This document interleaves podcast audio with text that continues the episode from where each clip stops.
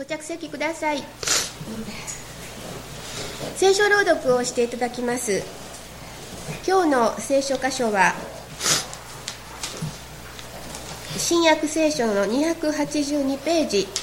使徒の働き26章14節から18節までです。では柳沢姉妹よろしくお願いいたします。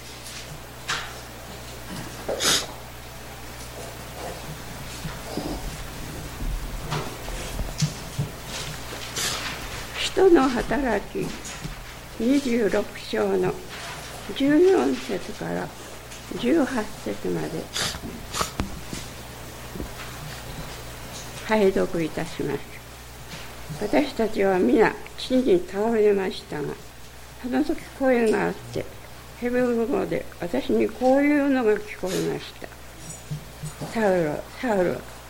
なぜ私を迫害するのか。棘のついた棒を切るのはあなたにとって痛いことだ。私が主よ。あなたはどなたですか？と言いますと主がこう言われました。私はあなたが迫害しているイエスである。起き上がって自分の足で立ちなさい。私があなたに現れたのはあなたが見たこと。またこれからのち私があなたに現れて示そうとすることについてあなたをあなたを奉仕者また証人に任命するためである。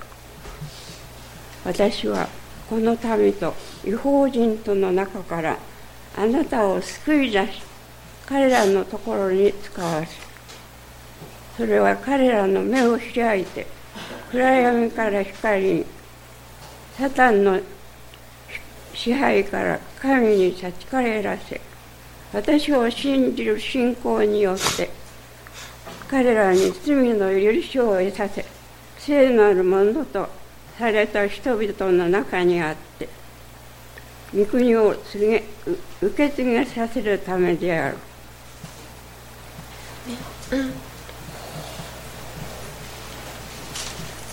では聖歌隊に賛美をしていただきます賛美する曲は新聖歌455番です。聖歌隊の賛美に続きまして内田先生より「暗闇から光に」と題してメッセージをしていただきます。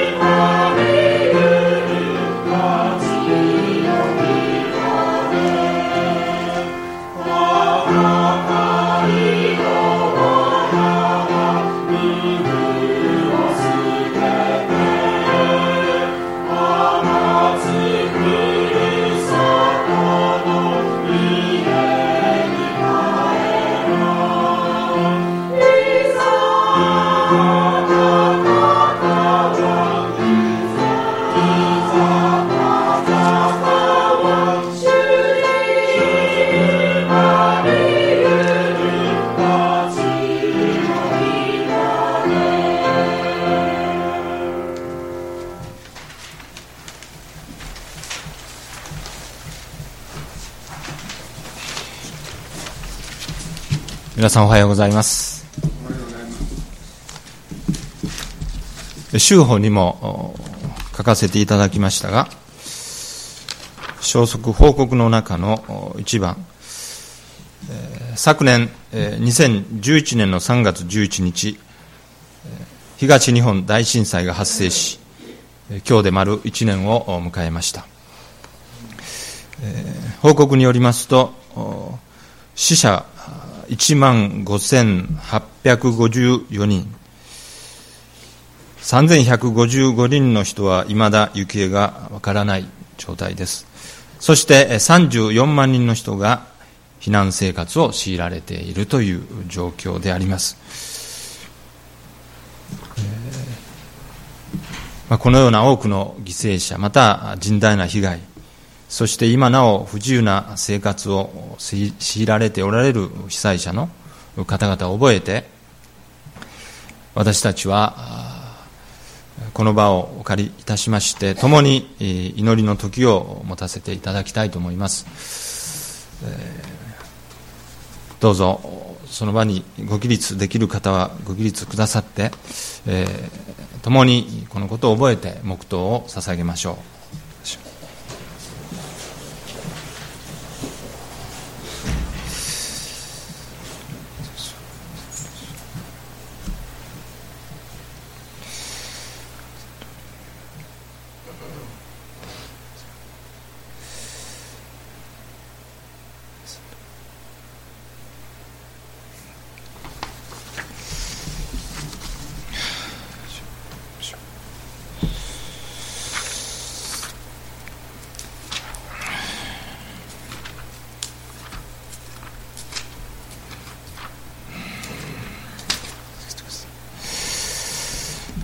神は我らの酒どころまた力。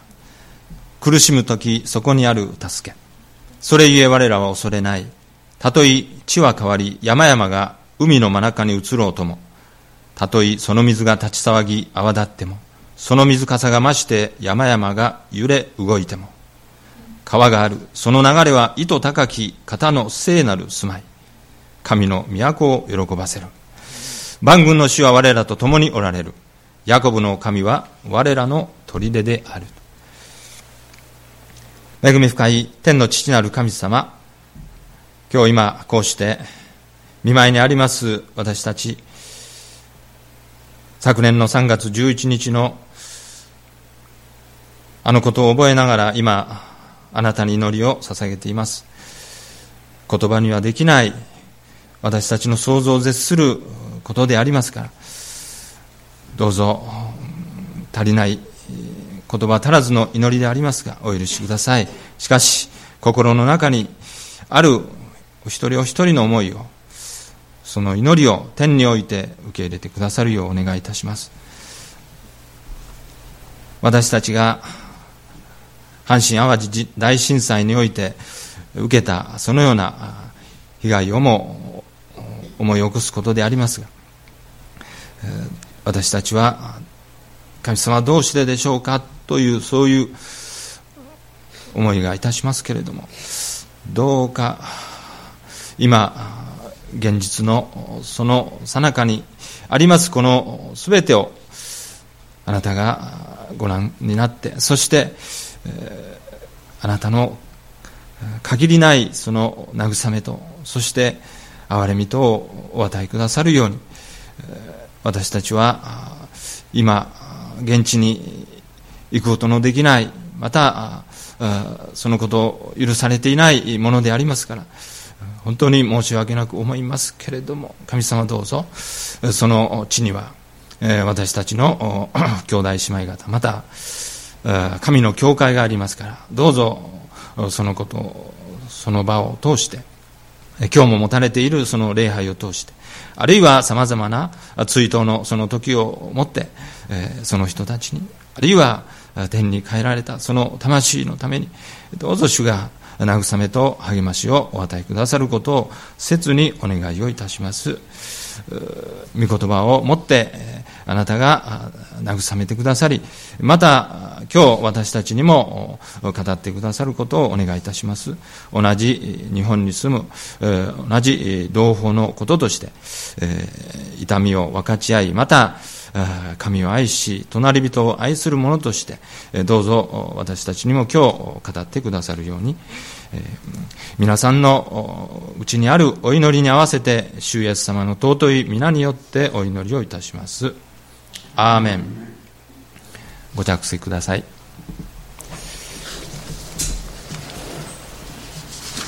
私たちは使徒の働きを読んでまいりまして、今日は26章、あと27、28で、えー、終わりますけれども、宣教者パウロが囚われの身になって、今はカイザリアというところに、えー、移されています。総督フェストの前に連れ出されたパウロ、尋問を受けたときに、私はカイザル、すなわちローマ皇帝に上訴しますと、おそらく精霊に満たされて、精霊の導きによってそのように言いました。そして、総督フェストは、それではカイザルのもとに行きなさい。すなわち、ローマに行きなさいと、ここにパウロのローマ行きが決定した。それは、すなわち、あの世、パウロに現れた主ご自身の約束が成就したというそのことを私たちは25章で見たわけであります。そのパウロは今度26章において一節するとアグリッパ、まあ、これはアグリッパ王ですがアグリッパがパウロにあなたは自分の言い分を申し述べてよろしいと言ったそこでパウロは手を差し伸べて弁明し始めた。パウロの弁明がまたここで許されたということ。そして、2節から次のページの23節までのこの中にパウロの弁明が記されているわけであります。この弁明のすべてはかつて彼が自分の身の上に起こったその救いの体験、改心のその見業がここにもう一度記されている。使徒の働きの9章で、当時サウロの身に起こったこと、それを彼がこのアグリッパ王の前で、弁明ではありますけれども、証としてそれを述べている。それがこの箇所であります。特にこの14節から18節まで先ほどお読みいただきました。そこに、えー、彼の証が書かれてあります。えー、今日は特にその中で、えー、15節のところ、えー、主がこう言われました。もちろん主イエス様がこの当時のサウロ今のパウロに現れなさったその時にパウロに語られた言葉ですそのパウロへのイエス様の語りかけは今日を生きる私たちへの語りかけでもあるということそのことも覚えながらもう一度この箇所を見てそしてイエス様のお声をこの御言葉を通して私たちも聞いていきたいと、そう思っております。主がこう言われました。私はあなたが迫害しているイエスである。起き上がって自分の足で立ちなさい。私があなたに現れたのは、あなたが見たこと、またこれから後、私があなたに現れて示そうとすることについて、あなたを奉仕者また商人に任命するためである。このイエス様のサウロへの語りかけの中、また私たちへの語りかけの中に、イエス様が私たちに現れてくださった。そして私たちを救い、そして神の国に入らせてくださるその約束をしてくださった。その目的は何なのかということがここに書かれてあるわけです。何々するためである。これがイエス様の私たちへの目的。それが一つはあなたを奉仕者にする。奉仕者に任命するためである。そのことをイエス様はサウロにまた今日の私たちにも語っていてくださっている。奉仕者。それは捧げるものです。神に捧げるもの。これが奉仕者。何を捧げるのでしょうか。それは自分自身を捧げる。ローマ人への手紙の中にもありました。自らを生きた聖なる供え物として捧げなさい。私自身を私のすべてを私の体存在そのすべてを生きた聖なる供え物として神に捧げる。これがまず第一奉仕者のあるべき姿。自分の身を捧げるということを、まあ、漢字で献身と書くわけですが身を捧げる。献身者。この献身者という言葉は狭い意味と広い意味と両方あります。狭い意味で献身者というのはもう全てを神の働きに捧げるというそれは伝道者宣教者あるいは牧会者そういう人たちのことを献身者あるいは進学校に行ってその学び訓練を受けて使わされていくそういう人たちのことを献身者それは狭い意味での献身者であります。しかし私たちが神様の現れを受けそして私たちが聖書を通し神様を知りそして信仰告白を持って神様に従いますというそのことをもって私たちが神のことをされた。そして私たちも自らを生きた聖なる供え物として捧げますと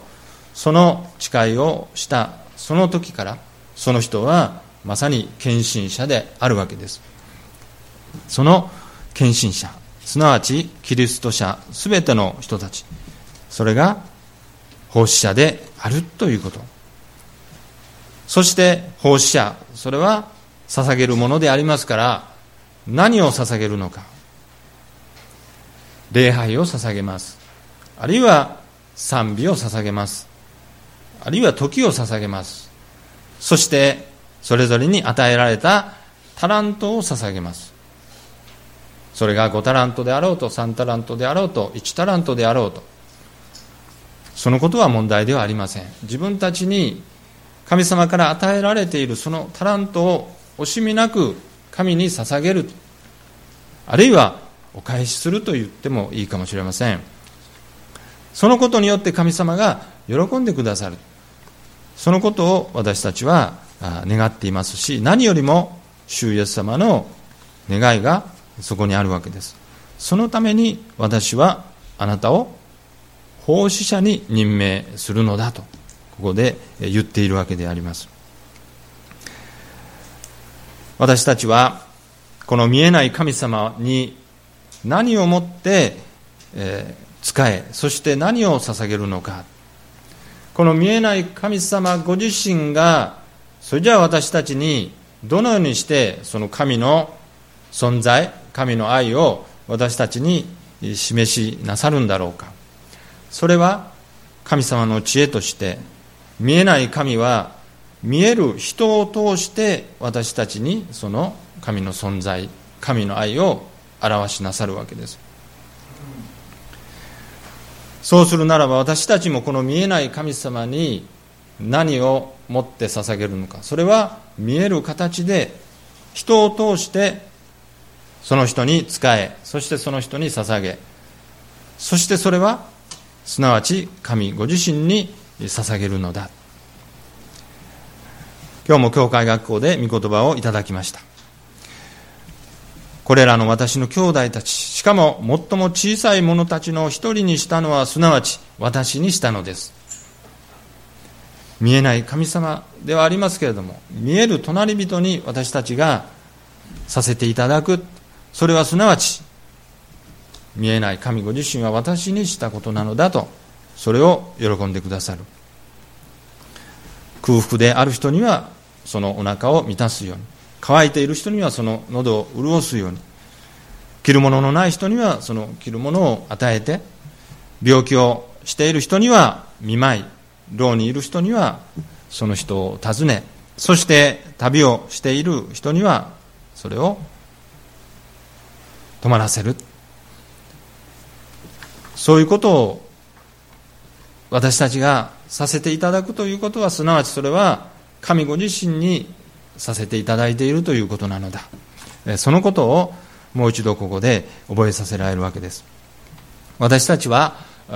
教会を通してそのような、ま、奉仕という形でさせていただいております。それはいろんな働きをしているわけですがそれはそれを通して主なる神に捧げている。神様はそれを喜んでいてくださる、あ、そういうことを思う時に時々ああもったいないなということを思います、まあ、もったいないというのは日本語の独特のニュアンスがあります。もったいないなそれは皆さんが多くのあるいはその量は問いませんけれどもタラントを与えられている。なのにそれをまだまだ捧げきっていない。神様はもちろんもっと捧げてほしい捧げられるのにと思っておられるはずだと思います。私もいくつかの教会をで共におらせていただいて自分自身もそう思った時もありますし教会の皆さんを見ていてああもったいないな。もっともっと皆さんの与えられているタラントを神様に、えー、捧げそして、えー、それを奉仕という形を通してでも神様にそれを捧げなさったらあいいのになもっと神様は喜ばれるのになとそう思うんですね。そのなぜそれをなさらないのですか？という、ま、問いかけにいやいや私なんかまだまだとかいうそういう返事もありますしいやいやこう前に出るのがどうも苦手なんですとかあいろいろ理由はあろうかと思います。でも私たちは教会で捧げる奉仕少なくとも教会の奉仕というものにおいて神に捧げるものである限りそれはこの世と違うそういう評価を与えられるものではありません。あれは良かったとかあれはダメだったとかそういうものを神様は一切おっしゃらない方ですね。私たちは弱いもの欠けたものまた弱いものであります。間違いも時々します。そういうのはもう前提として当たり前として神様はそんなことよりも私に捧げてほしいと。皆さんに与えられたそのタラントを土に埋めて隠すことのないようにそれを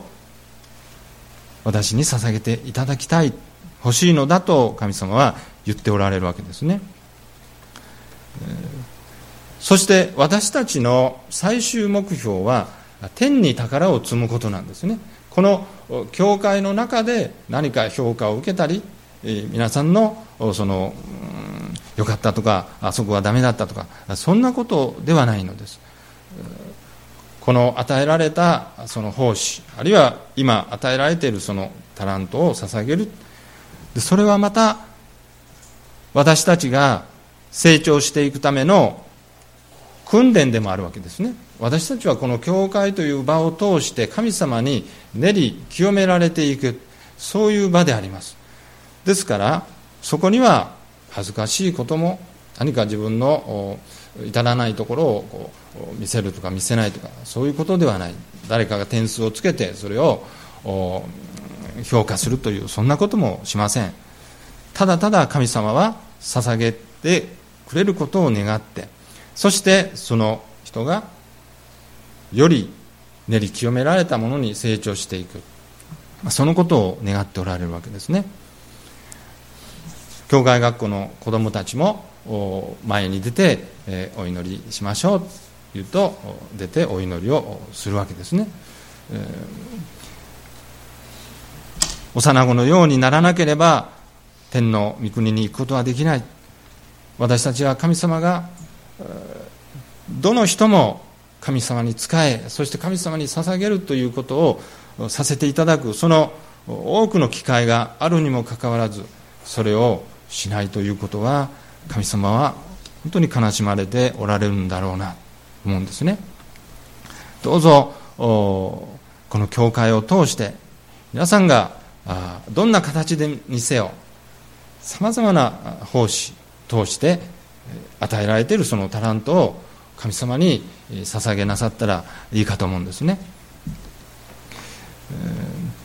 まあ、私自身もなかなか人の前に立つということの苦手なものでありました。今でもそうでありますが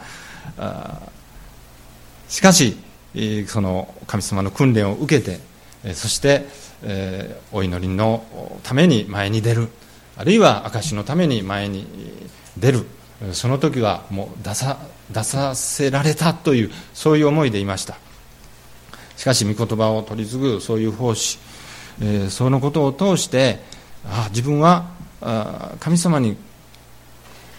捧げる奉仕させていただく機会を与えられているんだ。だからこの機会を無駄にしないで一生懸命神様に、えー、捧げよう奉仕しよう。そのようにこう思ったわけであります。ですからどうぞ皆さんのタラントを惜しげもなく神様に捧げていただきたい。そう願っております。でもう一つの神様のその任命の言葉。それは商人にするためであると。あなたを商人に任命するためであるここにもう一つの任命の意味があります。それは証人になるためであるということですね。パウロも今アグリッパ王の前で証しをしているわけです。自分の身に起こったことをもう一度思い浮かべながら神様の技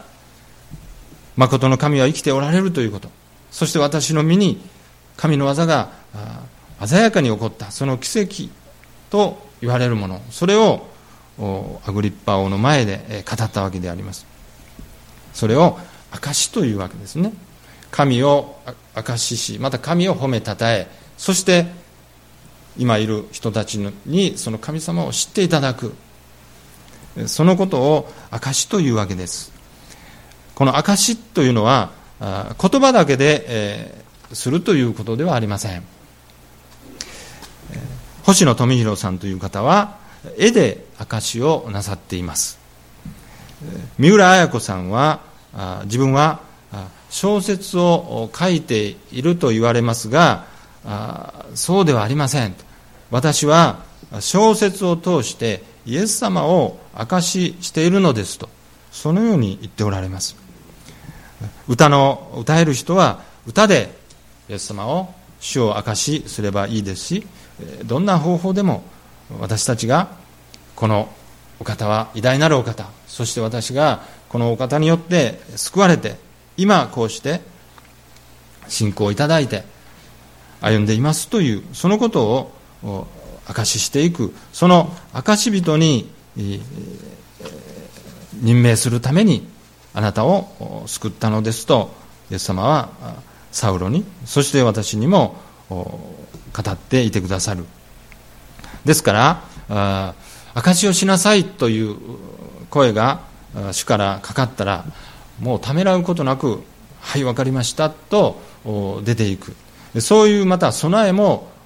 いつもしていかなきしておく必要があろうかと思うんですね。それが私たちの務めでありますしまたそれが喜びであります、えー、主イエス様の私たちを任命されたその目的であります。そして17節。私はこの民と違法人との中からあなたを救い出し彼らのところに使わす。これもまた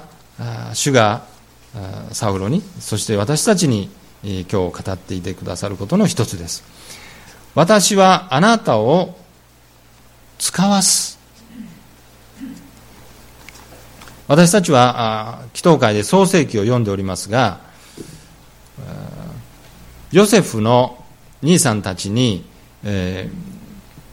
売られあよ兄さんたちに売られたこのヨセフがエジプトに行くわけですけれども奴隷として売られたそのヨセフは、まあ、神様のご加護のもとで、えー、いろいろありましたけれども王に認められそして、えー、パロ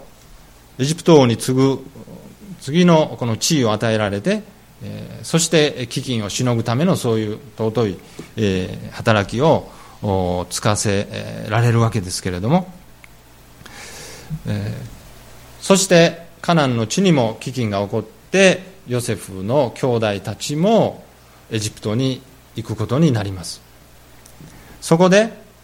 兄たちとヨセフは対面します。ヨセフはこれは兄たちだ。自分を売った兄たちだということが分かります。しかし兄さんたちは兄弟たちはまさか目の前にいるこの方がヨセフとは分からない、まあ、そういうところに今来ているわけですけれどもいろんなことがありましてヨセフは45章の8節のところでこのように言います。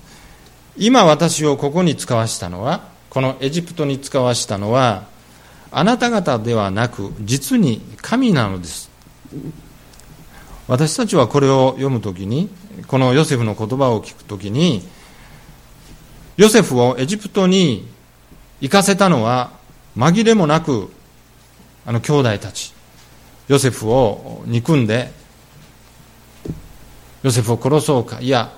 少なくともエジプトに奴隷として売ってしまおうといった兄さんたちであったわけです。しかしヨセフの言葉今私がエジプトにいるのは兄さんたちのゆえではなく神が私をここに使わしたのです。ヨセフもおそらく牢獄の中で何を思ったのかあるいはどんな取り扱いを受けたのか。彼は今や兄弟たちの憎しみあるいは自分が置かれているそういうここまでのそのことをもう今は全て神様に委ねて目の前にいる兄弟たちではなく天に目を向けて主に目を注いだ時にこの言葉が出たわけです。私をここに使わしたのはあなたたちお兄さんたちではありません。実に神が私をここに使わしなさったのです。そしてみんなが幸いを得るように私を前もってここに使わしなさったんですと彼はここで告白したわけです。神様はパウロをまた私たちを使わしなさっている。私たちはそれぞれ置かれた場所にいるというのは何かの理由があったんでしょう。ある方はいろんな理由で教会を変わらなければならなかった。そういうことがあります。しかし今私がこの教会にいるのは実は神なのです。私をこの教会に置いているのは使わせてなさるのはそれは神なのです。教職者もそうです。もちろん教団の中の人事異動とかそういうことは形をとりますけれども私たちは皆信仰を持って私をここに使わしたのは実に神なのです。皆さんがあるいはそれぞれのご家庭の中にいるということは私はここに生まれたからあるいはそこに嫁いだからいろんな理由がありましょう。しかしそれは実はそこにお使わしなさったのは神なのです。あるいはそれぞれの職場に使わされている。私がここを望んでここに就職したのだ。あるいは誰かさんの紹介でここに今勤めをなしている。それはそうでしょう。しかしもっと深い。神様の身旨を思う時に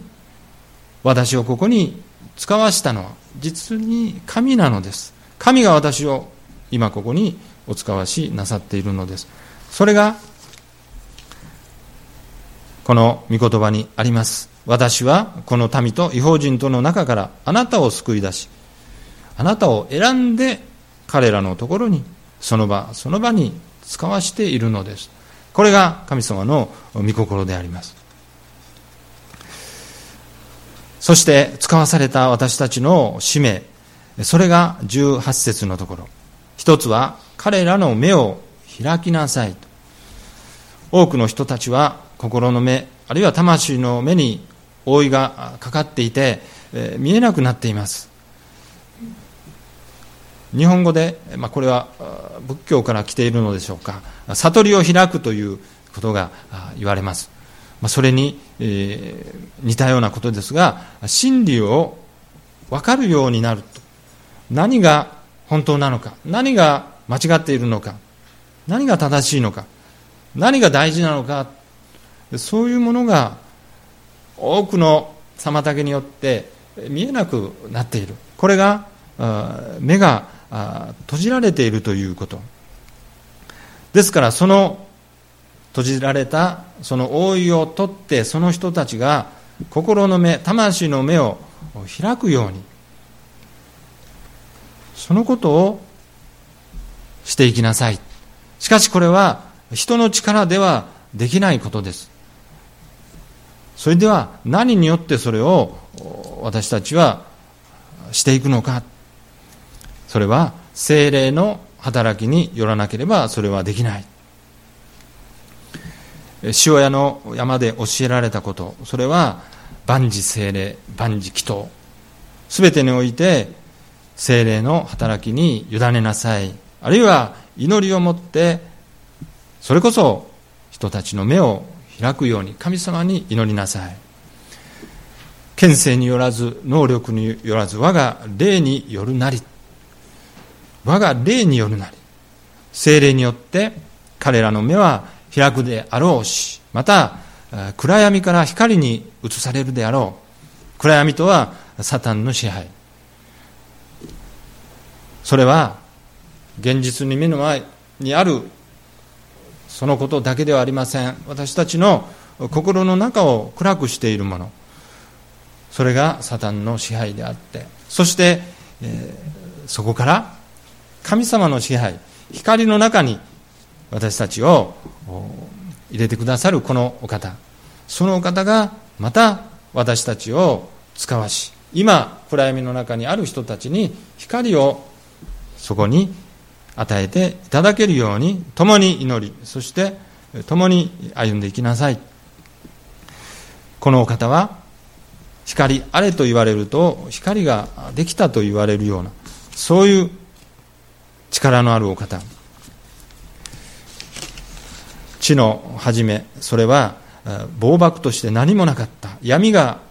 大水の上にあり神の霊が水の上に動いていた。神は仰せられた。光があれすると光があった。お言葉をもって無から有を生み出されるこの万軍の主。このお方が今暗闇の中にある人たちを光の中に移してくださる。そして彼らが罪の許しを得て聖なるものとされた人々の中にあって御国を受け継がせるためである。御国を受け継ぐことの権威を預けられる。これはなんと幸いなことでしょうか。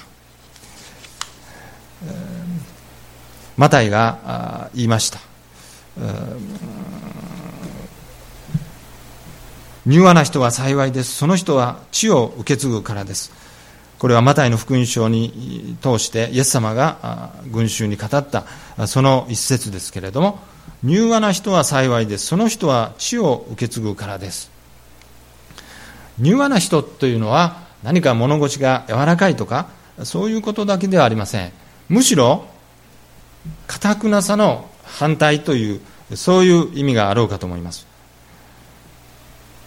では、柔和の反対としてのそのかたくなさ、それが聖書の言う罪ということですね。かくなである。もう自分が中心で、その他一切のものを受け付けない。自分が自分の心の王座に座っている。それが最大の罪なのだ。しかし、神様の許しを受け、そして神様の慰め、そしてこのお方を知るということを通して、そのかたくなな心が溶かされて、そしてどんな神様のお言葉にも従順に従えるような、そういう柔和な魂、心にしてくださる。それが罪許され、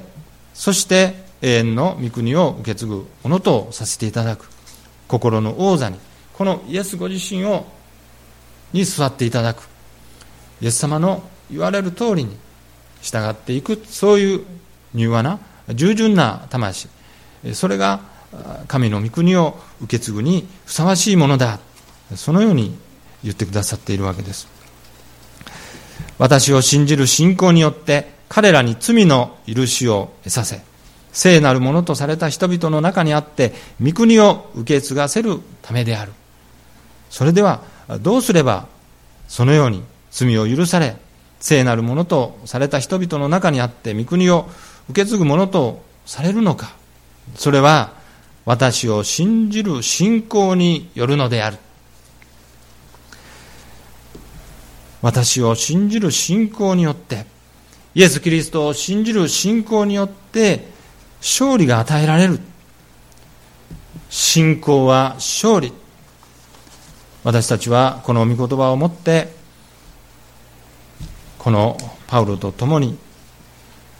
アグリッパ王の前にあるそのパウロと共に、信仰は勝利と声高らかに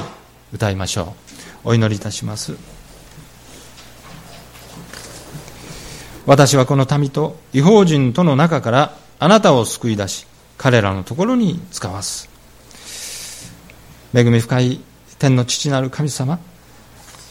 今日あなたを覚えて、あなたの皆を崇めます。あなたは偉大なるお方、そして私たちを救い、あなたは私たちをそれぞれに使わされるお方です。どうぞ私たちがそれぞれ置かれているところにある人たちをサダンの支配から光の御国へと導いてくださることをお願いをいたしますそして私たちも誠の神を証しし地の死を世の光として用いてくださいますようにそして私たちがすべて神の子として地を受け継ぎそして幸いを売る者として一人一人を祝福してくださるよう信じお委ねして主キリストの皆によってお祈りをいたします。アーメン。